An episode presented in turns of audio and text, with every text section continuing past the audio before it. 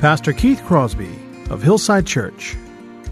You were picked, you were perfected, and you were preserved, right? That's where you stand today. God looks at you, you are justified. He sees the righteousness of His Son on you and in you. You were sealed and secure no matter what your social status was, no matter what your economic status was, no matter what your health is, no matter what persecution you suffer. You are His right now. And nothing, nothing can separate you from the love of God. I can see the promised land, though there's pain within the plan. There is victory in the end.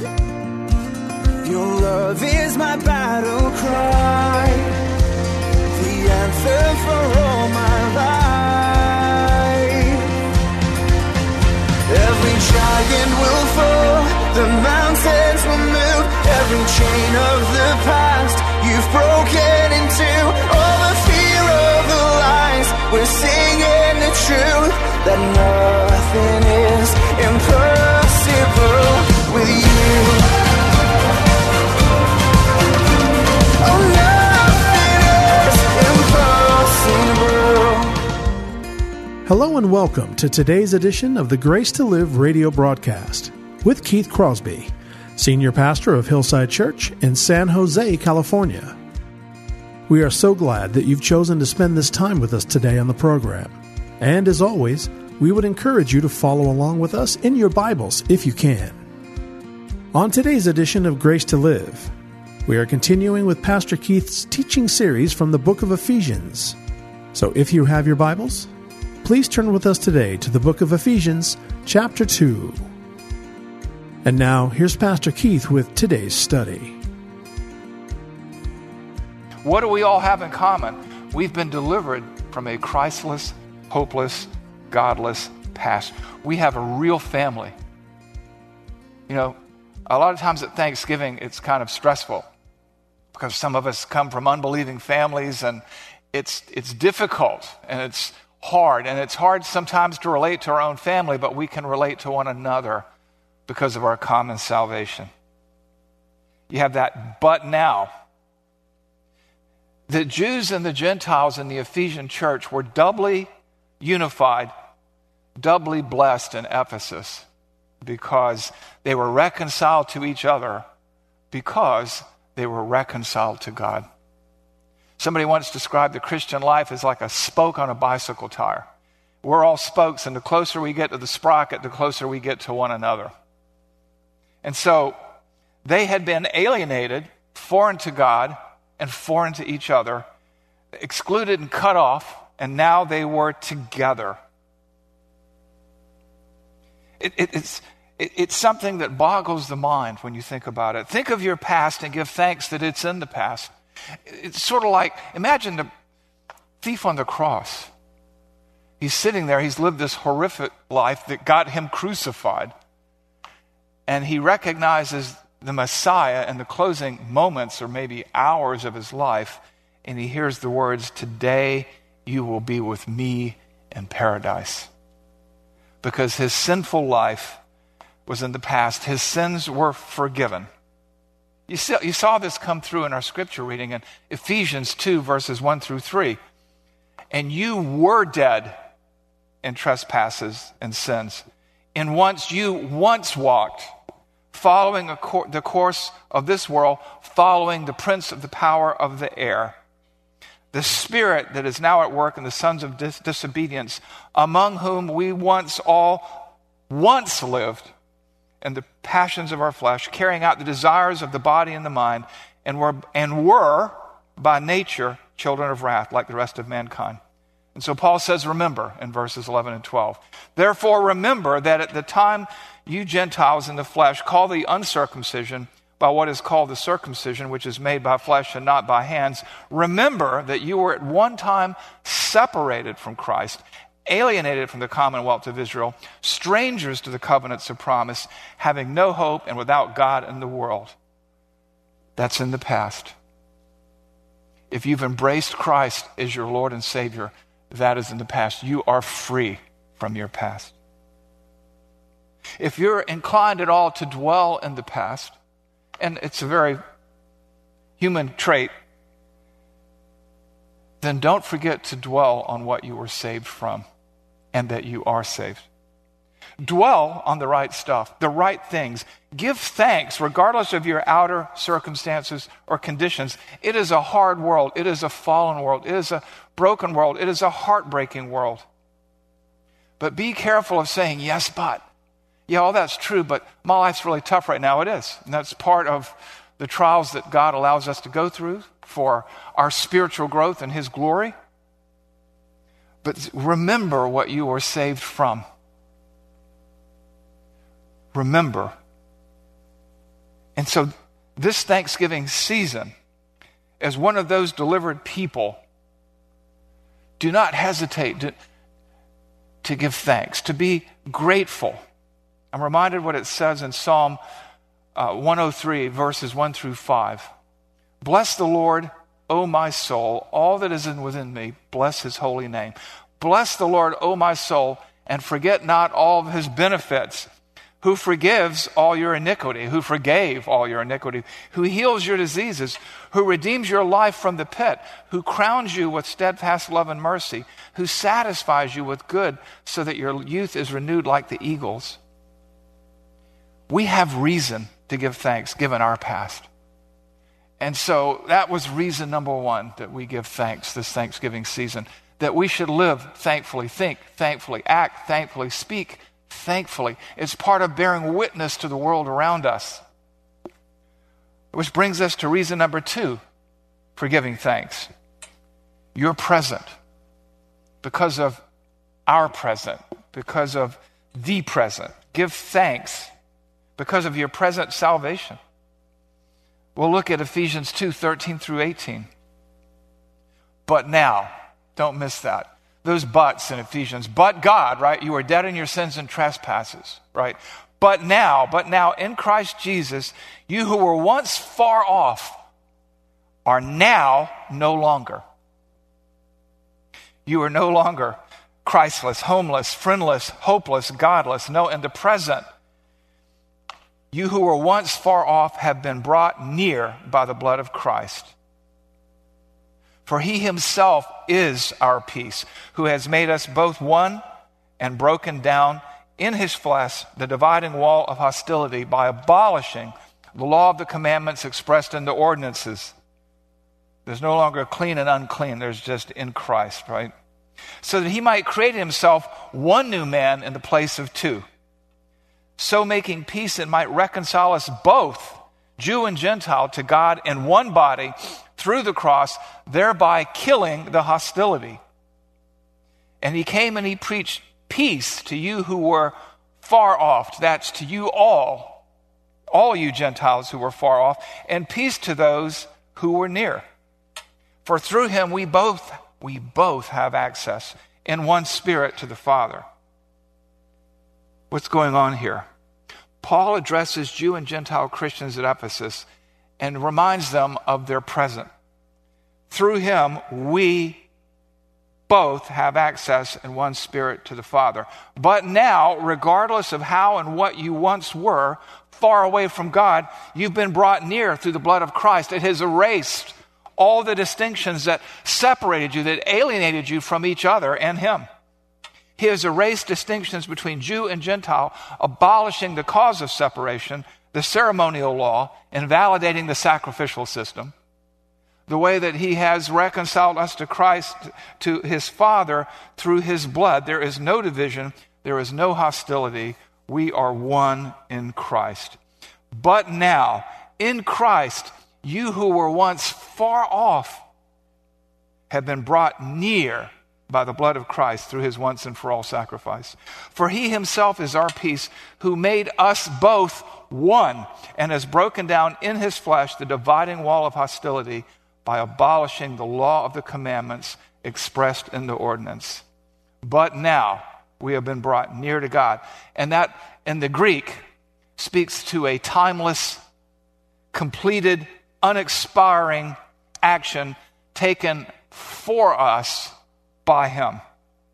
We have been brought near to God, and in so doing, He has brought us near to one another, unified in Christ, by Christ. who has broken down all these distinctions and all these hostilities.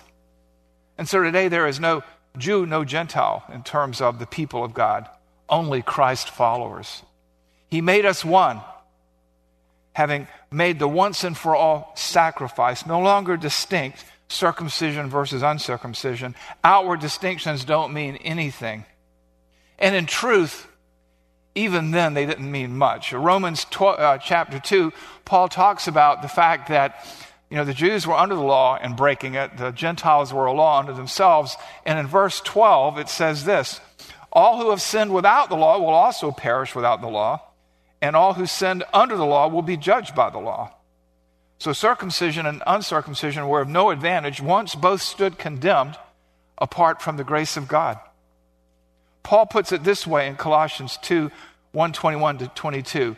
And you who were once alienated and hostile in mind, doing evil deeds, he is now reconciled in his body of flesh by his death in order to present you holy and blameless above all reproach.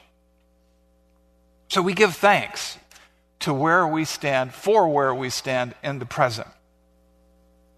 You know, we talked about in Ephesians chapter 1, you were picked, right? You were preserved excuse me, you were picked, you were perfected, and you were preserved, right? That's where you stand today. God looks at you, you are justified. He sees the righteousness of His Son on you and in you. You were sealed and secure no matter what your social status was, no matter what your economic status was, no matter what your health is, no matter what persecution you suffer. You are His right now. And nothing, nothing can separate you from the love of God in Christ. Yes, the Christian life in this fallen world is difficult. It always has been, and it always will be until Christ returns. But we are not without Christ. We are not without hope. We are not without resources. We are not without God. He has not left us orphans. And so be thankful. Speak thankfully. Live thankfully. Bear witness day in and day out for where you stand today in light of eternity and what you have been delivered from in light of your past. You know, no growing, spiritually maturing, spiritually healthy Christian can say they are without family, friends, and resources because, like Ephesus, we've got each other. We can come alongside one another. We'll be talking about that tonight in our final discussion of grief, ministering to those in time of loss. We are united by Christ. We have a common salvation, a common Savior, a common Bible that shows us how to navigate the slings and arrows that this world throws at us how to make sense of our existence through the lens of Scripture. God has dealt with our past, He has redeemed us. He has redeemed us. There's a beautiful picture of this in Romans chapter 5, verses 1 through 5. And I want to read that for you now. It's, it, it shows us why we should live rejoicing, thankful lives here in this world while God has us here. Therefore, since we have been justified by faith, we have peace with God. We've got peace with God right here and right now through our Lord Jesus Christ. Through him, we also have obtained access by faith into this grace in which we, invisible ink, now stand.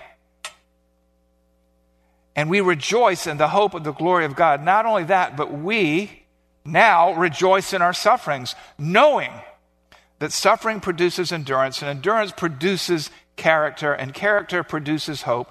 And hope does not put us to shame. Hope does not disappoint because God's love has been shed abroad, poured into our hearts through the Holy Spirit who has now been given to us. These are reasons to give thanks. We are not alienated from God, we are not alienated from each other.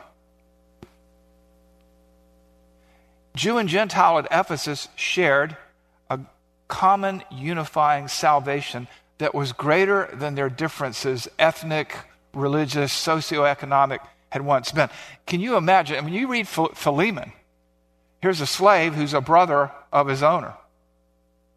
You go into the Ephesian church, you would have free slave, you would have Jew, Greek, you would have all kinds of people from all kinds of places united with a common Savior.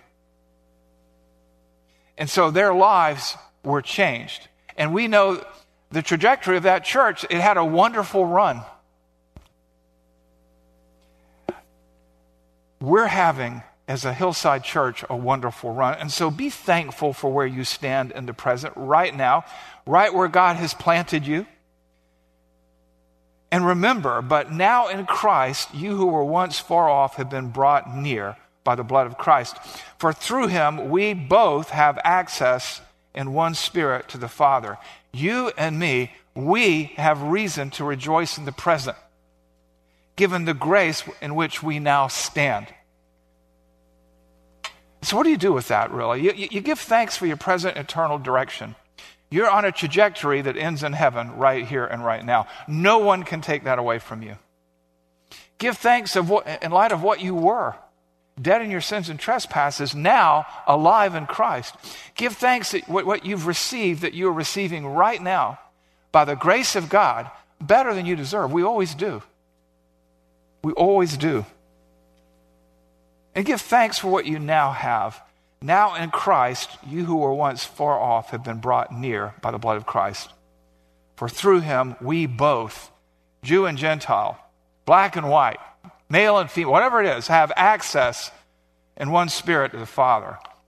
You now have access to the Father through the Son. Once alienated, you are members of the family of God. So give thanks for your present, regardless. A lot of times, you know, life is tough. You experience hardship and you want to ask why. And sometimes it's better to ask, What now, Lord? What now? What next? What, how then shall I live? Where, wh- what would you have me do? How can I bear witness? How can I encourage other people? How can I challenge other people by bearing witness with a testimony that glorifies God?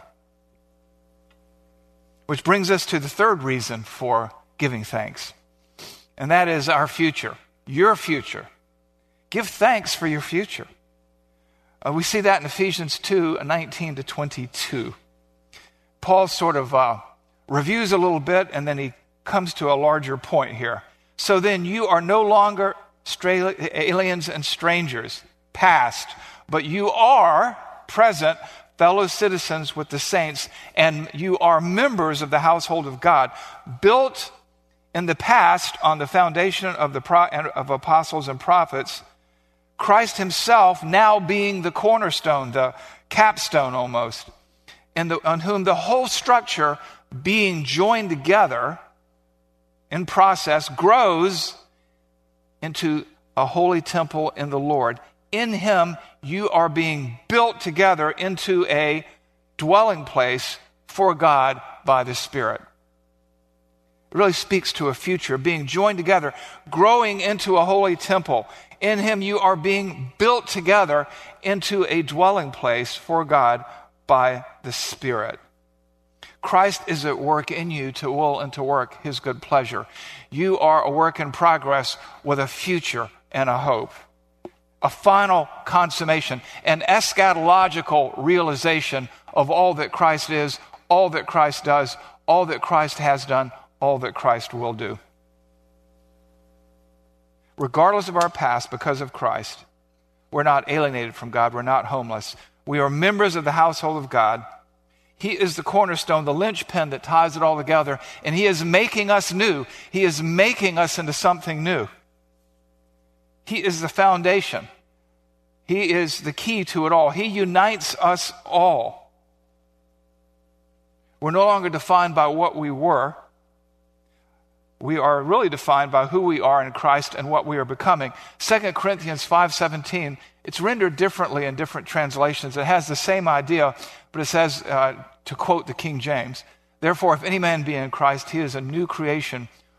Old things are passing away, all things are becoming new.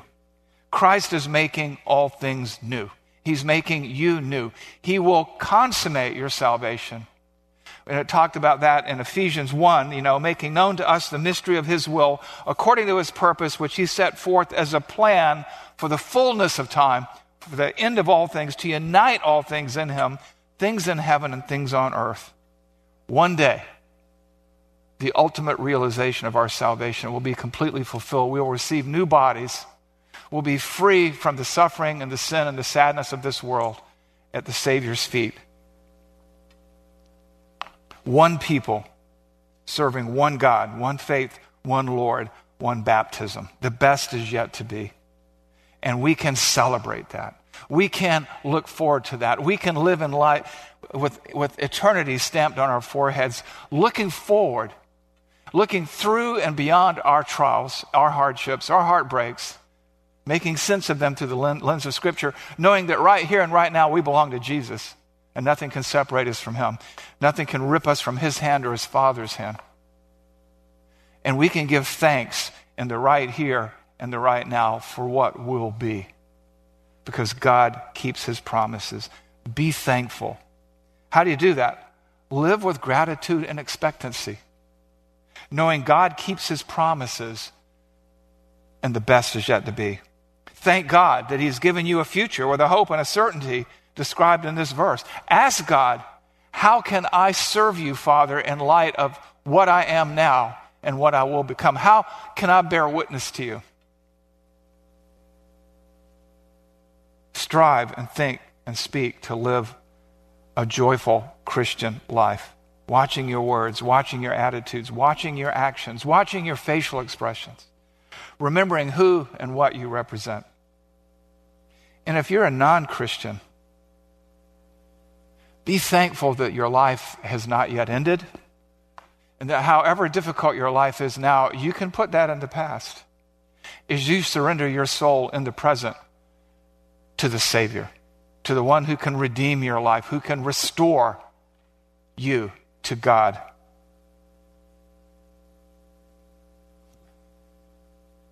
Lay aside your grievances as an act of worship and instead choose to be conformed to the image of Christ.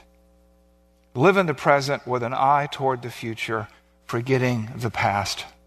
Forgetting what lies behind, press on to the upward call of Jesus Christ. Let's pray. Heavenly Father, Lord, we give thanks to you, our God and King, for such a wonderful, wonderful salvation. We have been delivered from sin, death, and hell. We are living under your grace. And we will experience the joy of being united together with you in Christ in heaven. Father, as we think about Ephesians, and these first three chapters that give us principles for thinking, living, and doing. Help us, therefore, to be applying them as prescribed, as guided, as directed in the last three chapters, Father. Help us to bear witness to you, to take evangelism seriously, to take this life seriously, to pray, to minister, to labor, to love, to love you and our neighbor. Father, we give thanks to you, our God and King, that by grace we have been saved, that it did not depend on us. It is your gift. But you have raised us up for such a time as this to do the works that you prepared beforehand, that we should walk in them. Father, help us to walk worthy of that calling with which we've been called. We pray this in Jesus' name, and we give thanks to you for all that we have. We do so in Jesus' name. Amen.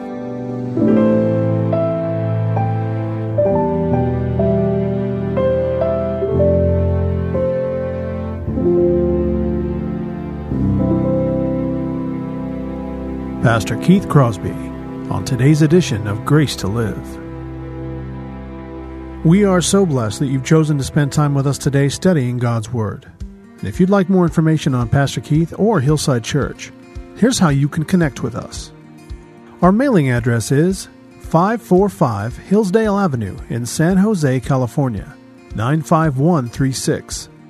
The church office telephone line is area code 408 269 4782. And you can connect with us on our website, which is gracetoliveradio.org. There you can check out archived messages of past sermons and also listen to Pastor Keith's weekly blog. And please remember that the Grace to Live radio program is a listener supported ministry outreach of Hillside Church if you'd like to partner with us financially. Again, all of these things are available to you on our website, gracetoliveradio.org. Also, I'd like to remind you that Pastor Keith and the staff here at Hillside always look forward to hearing from you. So if you'd like to drop us a note, you can email us here at keith at hillside.org. Well, we hope that you'll join us again next time for Grace to Live. But until then, I'm your host, Kevin Reeves, and on behalf of Pastor Keith and everyone here at Hillside Church, it is our prayer that the Lord will richly bless you. And thanks for listening.